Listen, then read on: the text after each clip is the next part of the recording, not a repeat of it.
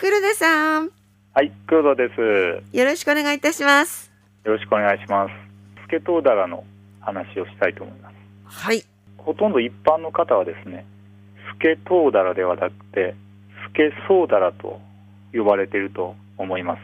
そうなんですよスケソウっていうイメージだったんでスケトウダラ違うんですかこれ？同じものなんですが、専門家はですね、ええスケトウダラと呼んでいます。トウなんですねはい、そうなんです。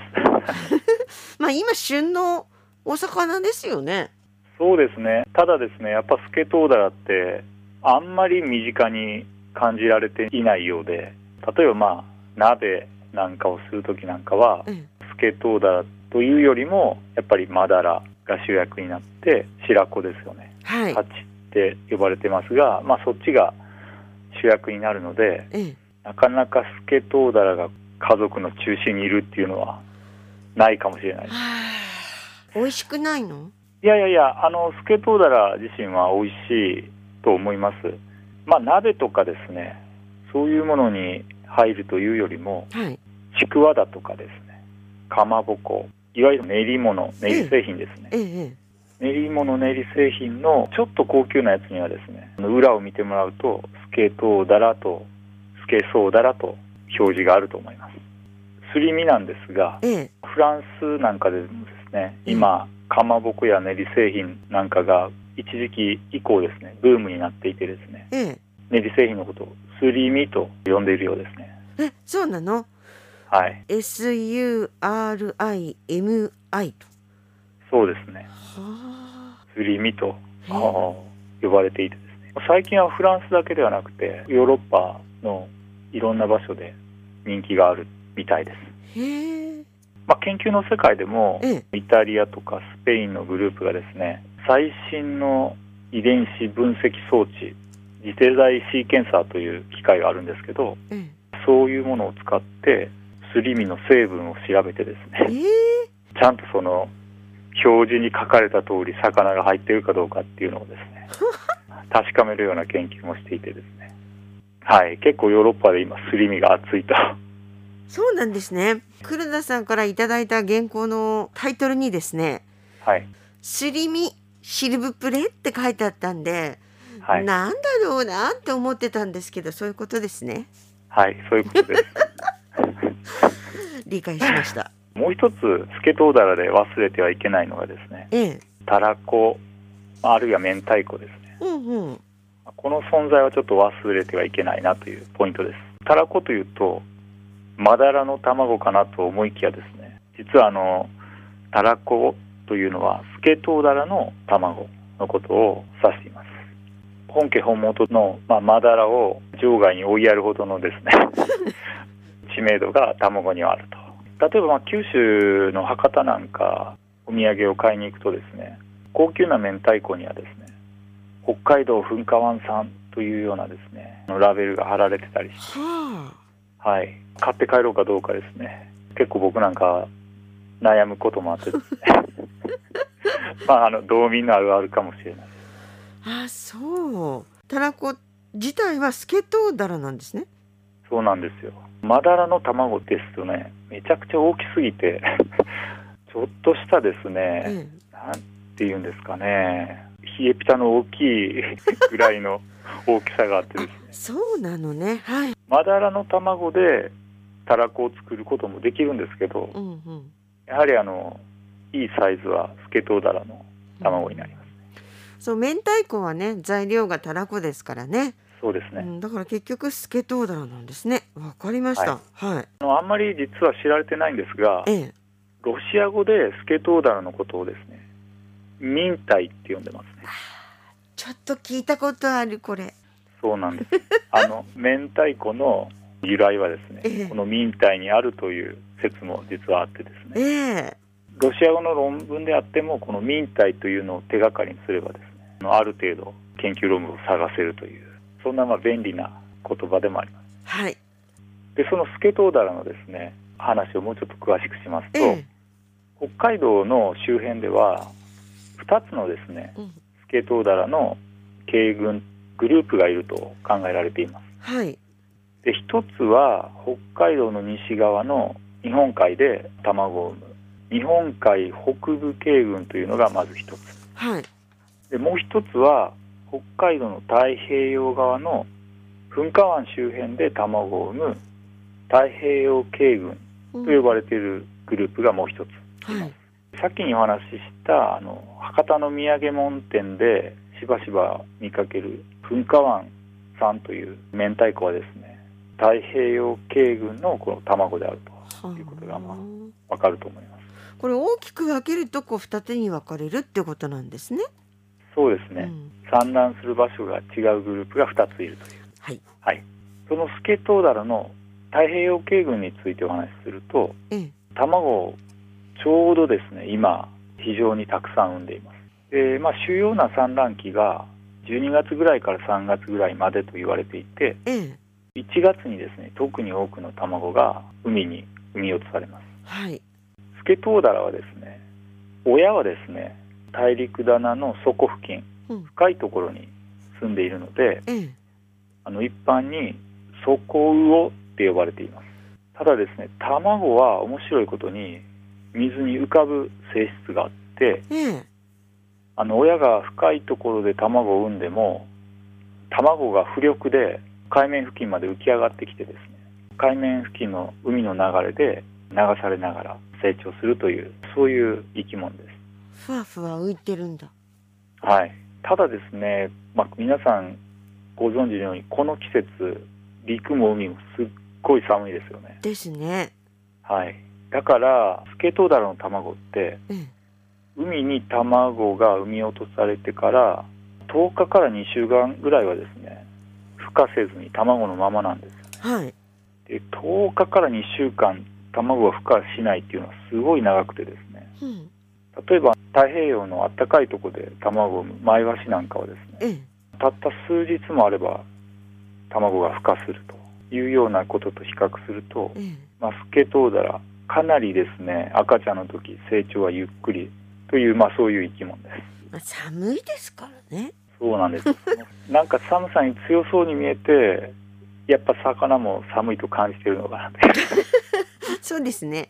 はい、うんそんな生き物ですねはい。ちょっとここで問題なんですがはあ。例えばある年の冬にですねうん。噴火湾周辺で調査をするとスケトウダラの卵がですね何個ぐらい浮いてると思いますか？ええ、もう開目見当つきませんけど、ものすごい数だなっていうことは想像できますよね。はいそうなんですものすごい数でええ。年によって変動はするんですけどええ。多い年出すと100兆個以上百の兆。個以上の卵がですねええ。海に浮かんでいると推定されていますじゃあ目視でなんか色が変わってたりとかなんとかってなるんですかね？実際にはですね、ええ海の表面をネットで引いてええ。でそのネットにいくつ卵が入ったかでああの卵の密度を計算して面積をかけて卵の量を推定するんですけど。その推定によると多い時年で100兆個以上浮いてるんじゃないかというでその一方でスケトウダラの太平洋系群自体は全部の年齢合わせても100億尾以下と言われているので、まあ、ほとんどの卵が成長せずに、あ、そっか。はい、死んでしまうというそういうね。だからまあはい卵が海に産み落とされて成長して親になって再び卵を産むというそういう自然のサイクルはかなりこう奇跡に近いと。そういうことをいつも感じながら見てますね。ということは卵のうちに死んでしまうものもたくさんいるってことですね。その通りです、まあ、100兆個卵が浮いていると言ったんですがうん、生まれてすぐに死んじゃうやつもいるので、そうでしょうね。はい、だから実際に死んでしまった卵なんかも考えるとうん、もうちょっとはい。僕の能力では数えられないくらいの 桁数にいくかもしれないはい。面白いことがあってですねええ。このスケトウダラの太平洋系群の増え方なんですがうん。確かに親が毎年卵を産んでその卵から子供が成長してというそのサイクルは毎年あるんですがええ特にですねええ赤ちゃんのいい生き残りの年なんかがあってええその年に生き残ったスケトウダラがうん。資源全体です。ね、まあ、人口全体を支えるような。あそんなあの生き物であええなんていうんですかね。結構気まぐれなあの魚ですね。はあスケトウダラは気まぐれ。気まぐれですね。あのでまあそのある年にすごく生き残りがいいと言ったんですが、うんうん。ちょっと心配なことにですねあはい最近生き残りが良かった年はいつですか？というとですねええ。2005年え？2007年。結構前じゃない？そうなんですよ。もう15年ぐらい前の話でですね。ええ。その後ですねすごく生き残りのいい年っていうのがないっていうのがですね心配なポイントですね。じゃあ全体数として減ってるってことですね。その通りですね。徐々に減っているというのが正しいところで、はい通常はですね10年に数回はですね生き残りのいい年があるんですがうん。今回みたいに15年生き残りのいい年がないっていうのもかなり珍しい現象になってます。これ原因は分かってるんですか？一つはですね2010年代特に2010年代の前半ですね。噴火湾周辺すごく冷たい冬がですね毎年のように続いたとええ。いうことでスケトウダラの赤ちゃんがですねただでさえ遅い成長あそれがまあさらに遅くなってですで、まあ、結果として赤ちゃんの生き残りが悪くなってうん。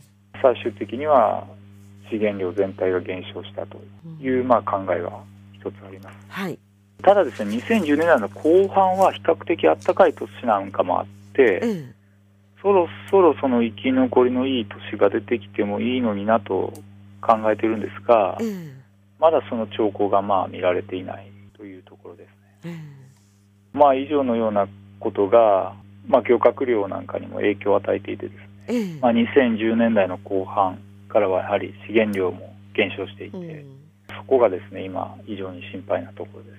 おそらくまだですね感じられていないかもしれないんですが博多の土産物屋さんなんかもですねそろそろ心配するようなあ時期になるのかなと思いますし最近何でもですね価格が高騰してるんでですよね。はい、かまぼことかちくわの価格がですね高騰しないようにですね早くスケトウダラ生き残りのいい年を増やしてですねまた美味しいたらこだとか明太子練り物を支えてほしいなと考えています、うん。ちなみに、はい。一番最初に話していただきましたフランスとかイタリアとかスペイン。すり身というのは原料は現地のものを使ってるんですか、とそこがわからないんですがすり身産業っていうのは全世界で支えられている産業でええ。例えばあのアメリカなんかもですねええ。ベーリング海でスケトウダラを漁獲して、それをすり身にするというようなことをやってますね。ええアメリカ本土からベーリング海ってかなり距離がありますよね。ええ。だからどうするかっていうと、船で行って漁獲して、船の中で全てすり身にしてあというね、そのすり身工場が動くという、そういうシステムを彼らは持ってて、ーえヨーロッパどうなんでしょうね。ヨーロッパについてはですね、ちょっとはっきり申し上げられないのは、僕の知識が追いついてないんで、わかりました。